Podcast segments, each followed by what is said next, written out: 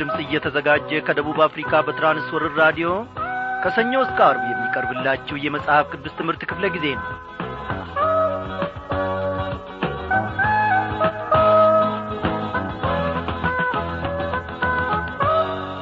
እንደ ተናገረው መፈጸምን የሚያውቅበት እግዚአብሔር አምላካችን የተመሰገነ ይሁን።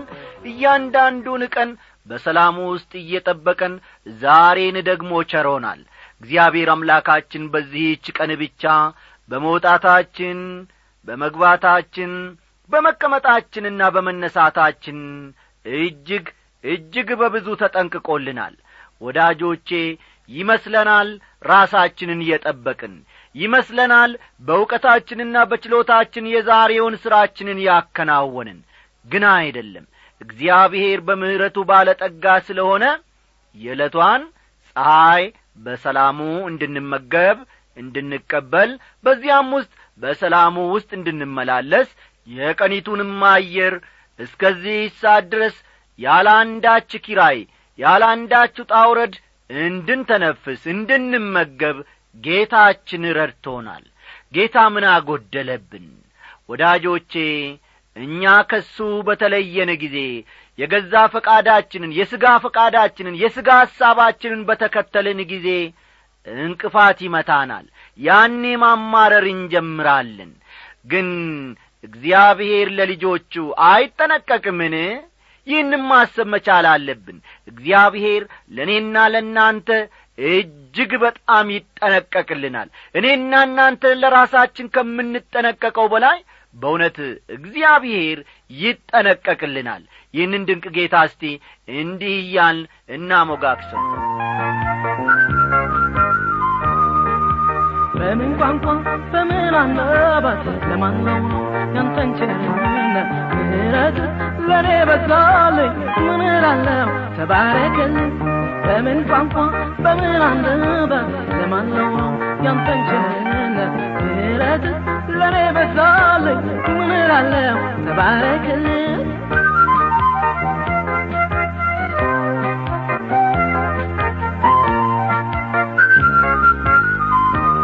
ጤናህን መልሱን ቁስልህን ፈወሳለሁ ብለህ ያልከኝ አንድ ቀን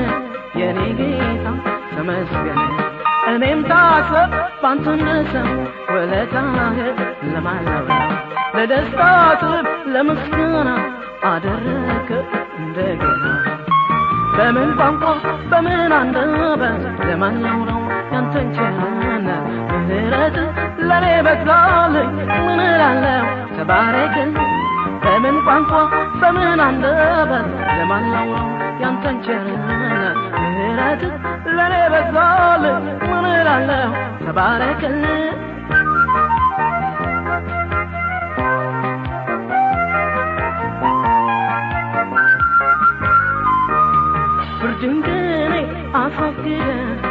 ጠላቴን አንበርክከ ይኸዋለ ከኔ ጋራ አይዞህ አልከ አትፍራ የበረታው ያጠማቴ ተዋረደ ወድቆ ፊቴ።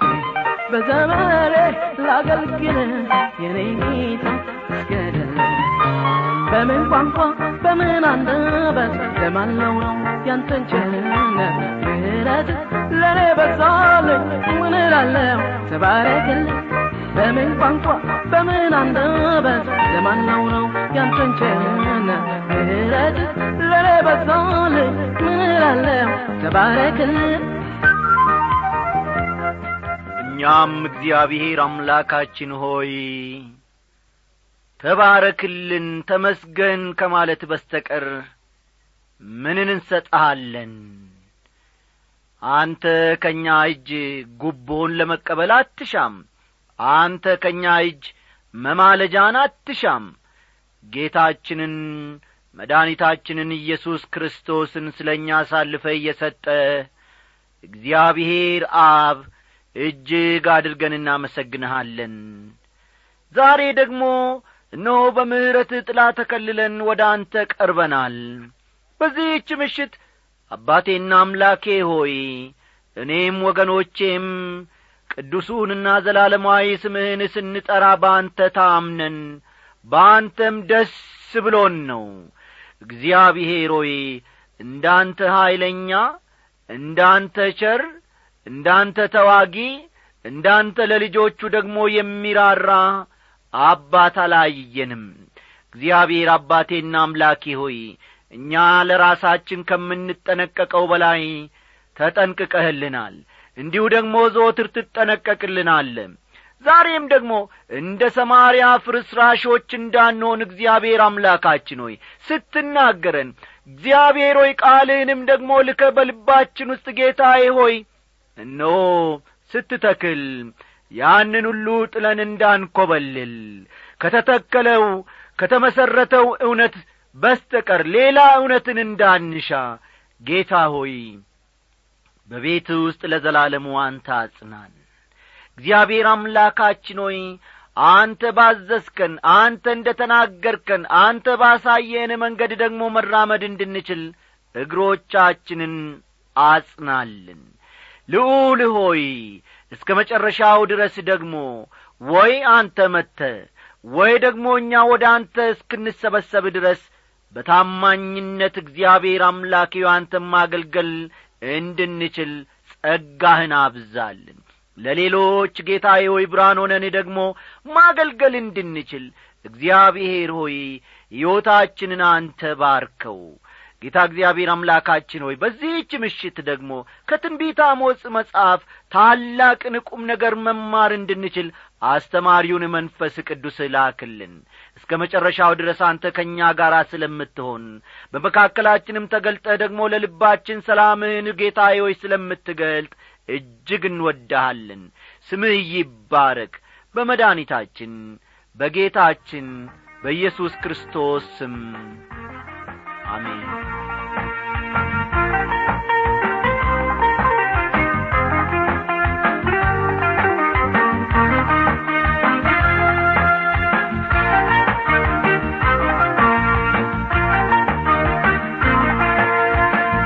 አድማጮቼ ባለፉት ተከታታይ ትምህርቶቻችን እግዚአብሔር መላውን የእስራኤልን ቤት ስለ መክሰሱ የሚያወሳውን ክፍል ከምዕራፍ ሦስት መመልከታችን የሚታወስ ነው።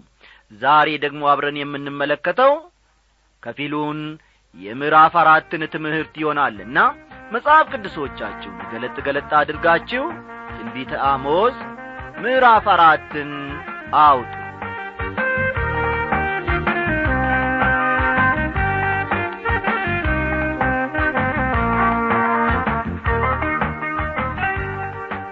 ውድ አድማጮች ከዚህ ምዕራፍ ጀምረን በሚቀጥሉ ሦስት ምዕራፎች የምንመለከተው ስለ እስራኤል በተለይም ደግሞ ስለ አስሩ የሰሜናዊው መንግሥት ነገዶች ይሆናል። ይህን ነጥብ እስቲ ፈጠን ፈጠን ብላችሁ ጻፉ። ከዚህ ምዕራፍ ጀምረን በሚቀጥሉት ሦስት ምዕራፎች የምንመለከተው ስለ እስራኤል በተለይም ደግሞ ስለ አስሩ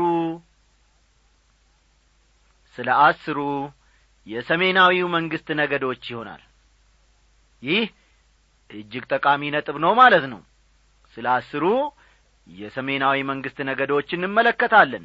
በምዕራፍ አራት አሁን በያዝነው ማለቴ ነው በኀጢአቷ ምክንያት እግዚአብሔር እስራኤልን እንደ ቀጣ እንደ ማሳሰቢያ የተሰጠውን ገለጻ እንመለከታለን።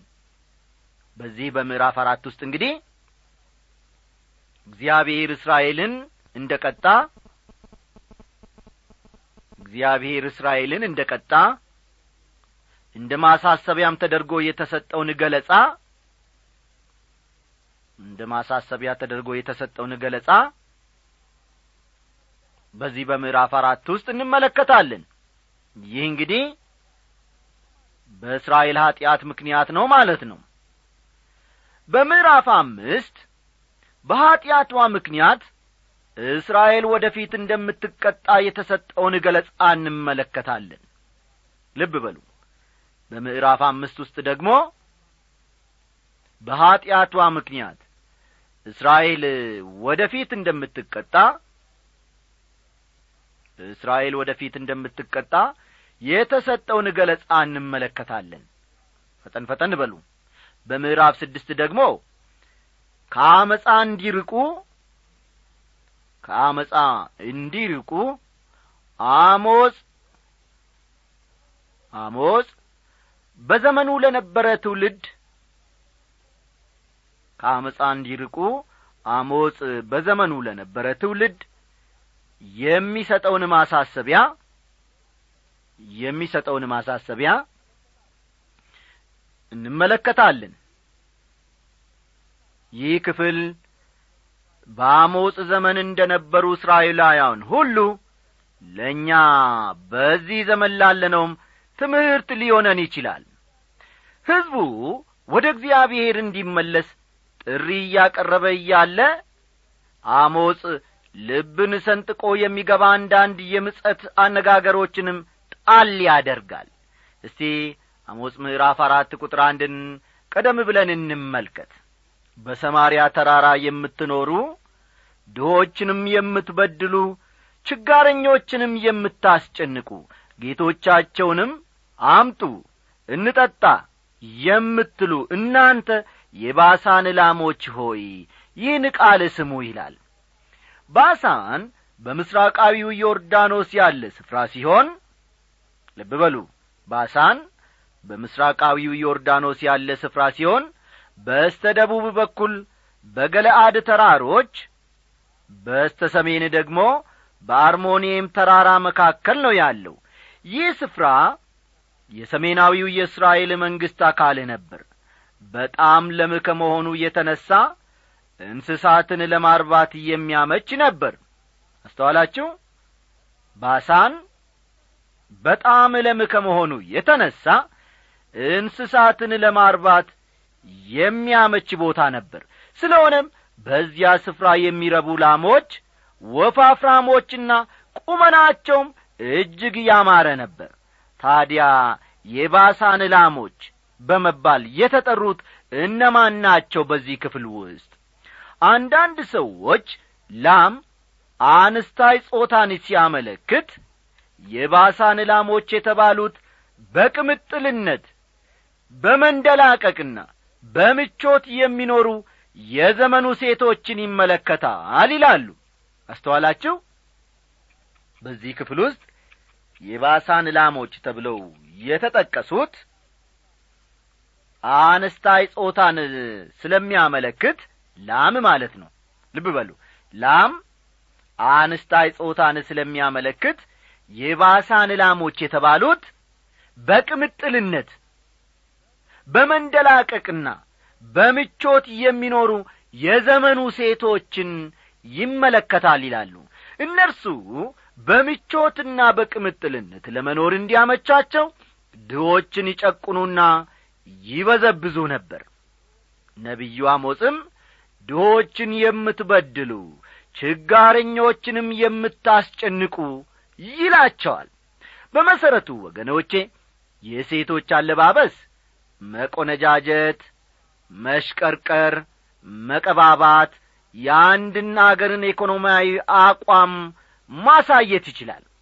ስለሆነም አሞጽ በዚህ ክፍል ውስጥ እየተናገረ ያለው ስለዚያ አገር ሴቶች ነው ቢባልም ያስኬዳል ማለት ነው።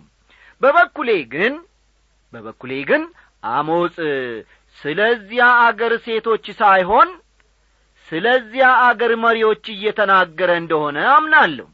ይህንን አስተውሉ። እኔ ከዚህ ክፍል እንደምረዳው አሞጽ በቁጥር አንድ ውስጥ የተናገረው ስለዚያ አገር ሴቶች ሳይሆን ስለዚያ አገር መሪዎች እየተናገረ እንደሆነ አምናለሁ። ታዲያ ለምን ባነስታይ ጾታ መጥራት ፈለገ? ትሉ ይሆናል። ምክንያቱም የግብረ ሰዶማዊነት ኀጢአት ተስፋፍቶ በዚያን ሰዓት ስለ ነበር ነው። የሮሜ መልእክትን መጀመሪያ ምዕራፍ ብትመለከቱ ግብረ ሰዶማዊነት እግዚአብሔር ከሚቀጣቸው ኀጢአቶች አንዱና ዋናው እንደሆነ ታያላችሁ። ከታሪክ ገጾች እንደምንመለከተው አንድ ሕዝብ ቁልቁል መዝቀጥ ሲጀምርና ውድቀቱ ሲቃረብ ከሚታዩ ኀጢአቶች አንዱ ግብረ ሰዶማዊነት ነው። ቁጥር ሁለት ጌታ እግዚአብሔር እናንተን በሰልፍ ዕቃ ቅሬታችሁንም በመቃጥን የሚወስዱበት ቀን እነሆ በላያችሁ ይመጣል ብሎ በቅዱስነቱ ምሏል ይላል የሰሜናዊውን መንግሥት ወደ ምርኮ መወሰድ በማጥመጃ ተይዞ ከመጐተት ጋር ያመሳስለዋል አስተዋላችሁ በዚህ ስፍራ?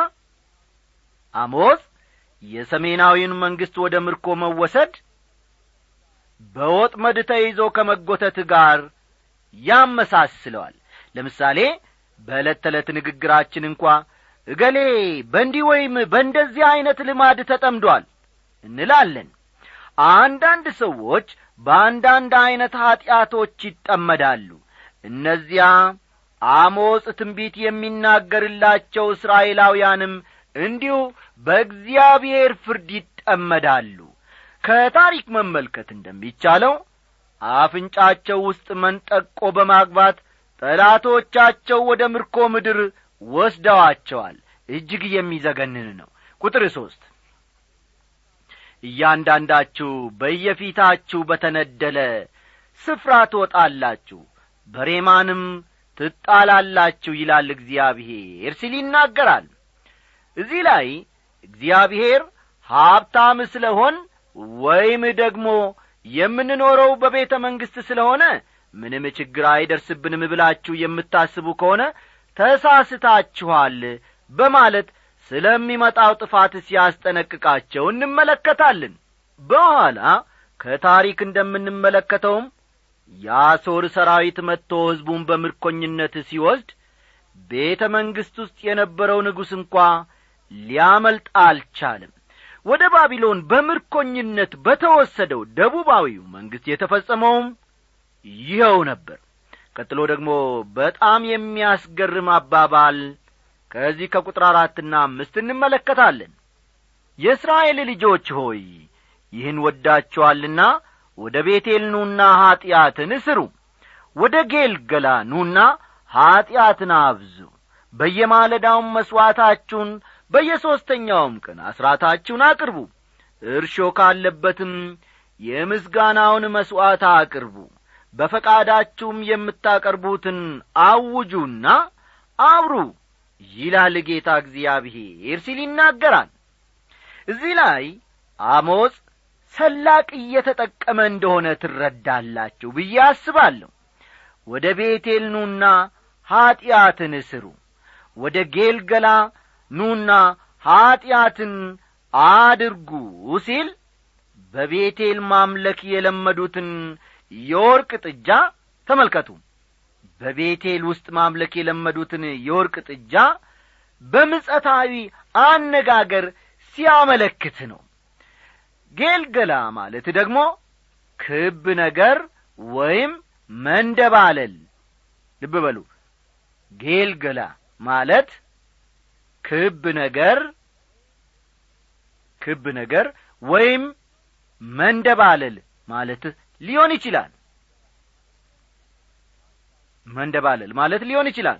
ታስታውሱ እንደሆነ የእስራኤል ልጆች በኢያሱ መሪነት ዮርዳኖስን ከተሻገሩ በኋላ በቀጥታ ያመሩት ወደ ጌልገላ ነበር። አስተዋላችሁ አይደን በዚያም ስፍራ በዚያም ስፍራ ማምለክ ጀምረው ነበር። በኋላም ደግሞ ያ ስፍራ የጣዖት አምልኮ ማዕከል ሆኗል።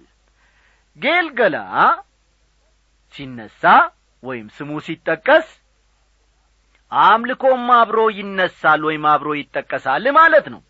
እዚህ ላይ አሞጽ ወደ ጌልገላ ኑና ኀጢአትን አብዙ ሲል በሌላ አነጋገር ያው እንደ ለመዳችሁት ተመልከቱ። ያው ከዚህ ቀደም እንደ ለመዳችሁትና ስታደርጉ እንደ ነበረ ሁሉ ወደ ጌልገላ ሄዳችሁ ኀጢአትን ስሩ ማለቱ ነው። ሐሳቡን ይበልጥ ግልጽ ለማድረግ ለምሳሌ ለልጃችሁ ልብስ ገዝታችሁ ስትሰጡት እንግዲህ በሳምንት ውስጥ ቅደደው በማለት በምጸታዊ መልኩ ትናገሩታላችሁ እንበል ይህን የምትሉት ልጁ ልብሱን በሳምንት ውስጥ እንዲቀደው አይደለም። እንዲያውም ማስተላለፍ የፈለጋችሁት መልእክት ተቃራኒውን ነው ማለት ነው። ልጁ ያንን ልብስ በንጽሕናና በጥንቃቄ መያዝ እንዳለበት ሌላ ምሳሌ ደግሞ እስቲ እንመልከት።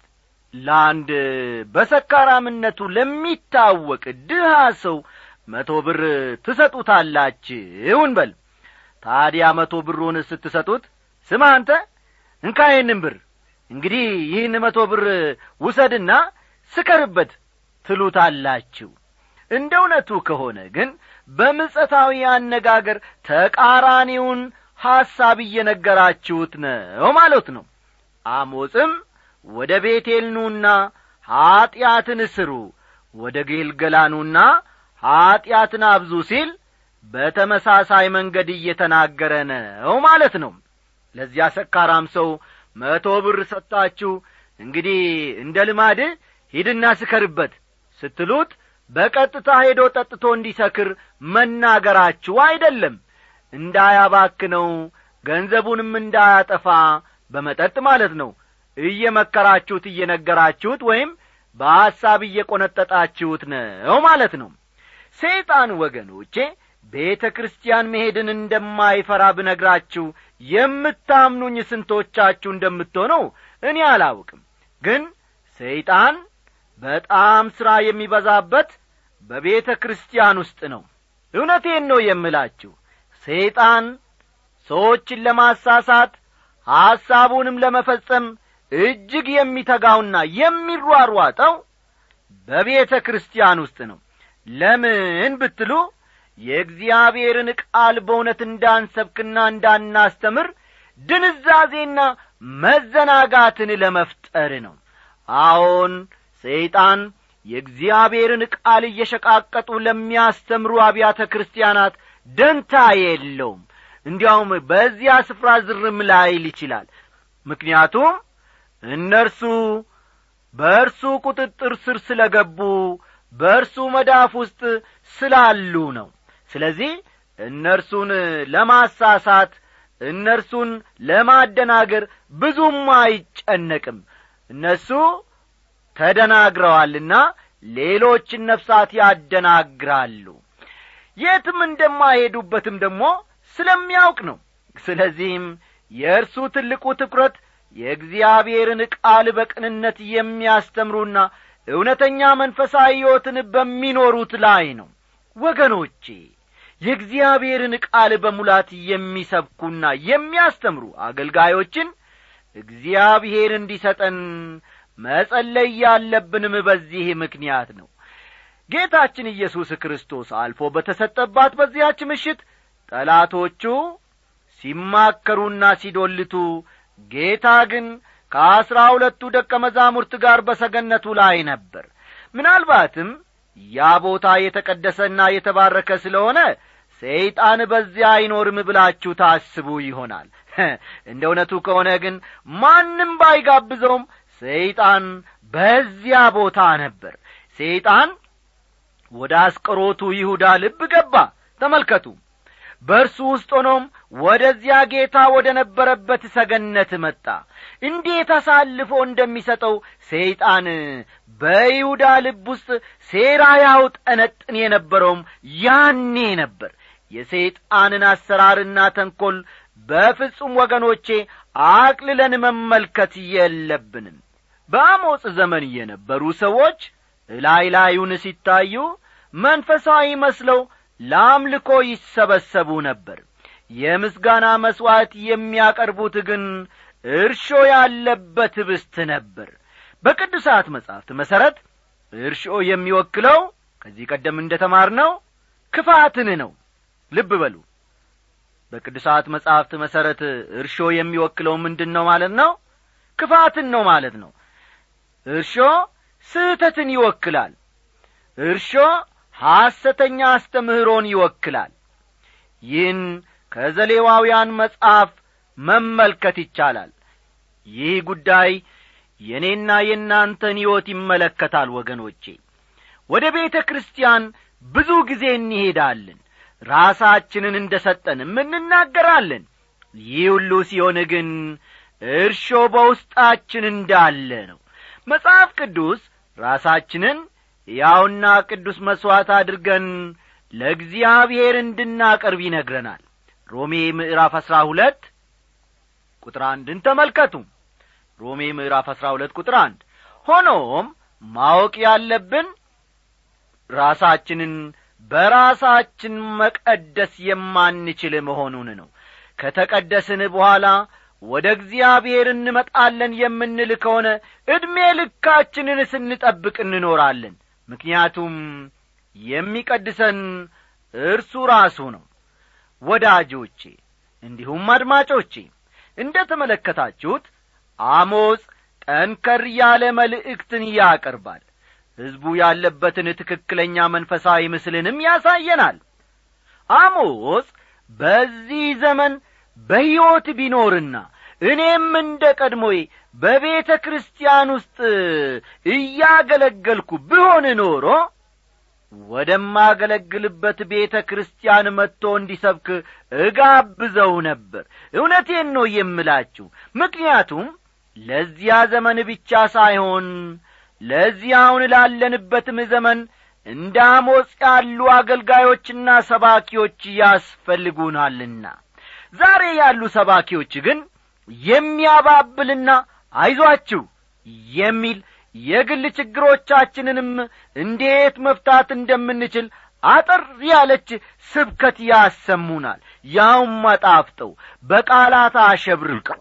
እንደ እውነቱ ከሆነ ግን ልባችን ውስጥ ስለ ቋጠርነው ኀጢአት የሚናገር ሰባኪ ዛሬ እውነቴን ነው ዛሬ ያስፈልገናል።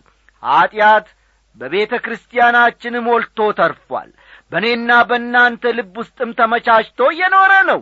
ስፍራውን አደላድቶ እነሆ ብርድ ልብሱን ለብሶ በልባችን ውስጥ ዘፍ ብሎ ተኝቷል። የእኔና የእናንተ ትልቁ ችግር ወይም ትግል ይህ በልባችን ውስጥ ያለውን ኀጢአት ማሸነፍ ነው። ወደ ቤተ ክርስቲያን በመሄድ እዚህና እዚያ በሚሰጡ የመጽሐፍ ቅዱስ ኮርሶች በመሳተፍ ልንሸፋፍነው ብንሞክር የትም አንደርስም። መፍትሔው ወገኖቼ ልብ በሉልኝ መፍትሔው ፊት ለፊት ወደ ጌታ ኢየሱስ ክርስቶስ መምጣት ብቻ ነው። ከእርሱ ጋር ያለንን ግንኙነት ማስተካከል ብቻ ነው። በቃ ከዚህም በላይ አክዬ ባልናገር መልካም ነው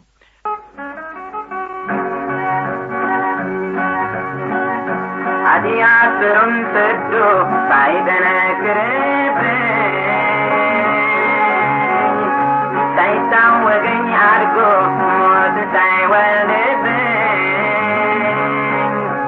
ንስሐ እንድገባ በጊዜ ገስጸኝ ኃጢአት ስሩን ሰዶ ሳይጠነክርብኝ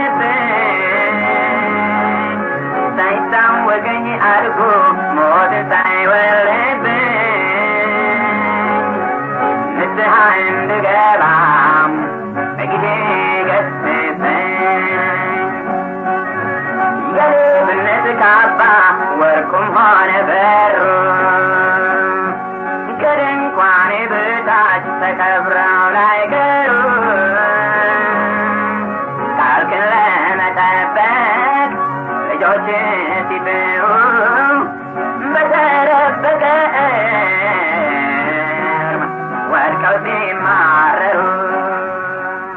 ወገኖቼ እግዚአብሔር አምላካችን በንስሐ በፊቱ የምንወድቅበትን ልብ ይስጠን እያልን ስንሰናበታችሁ በፍቅር ነው።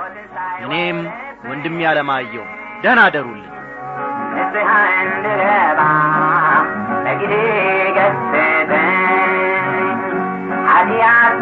ሰዶ ሳይጠነክርብኝ any argo, more to die well living. I'm a giddy, good thing. I got some target being a boy.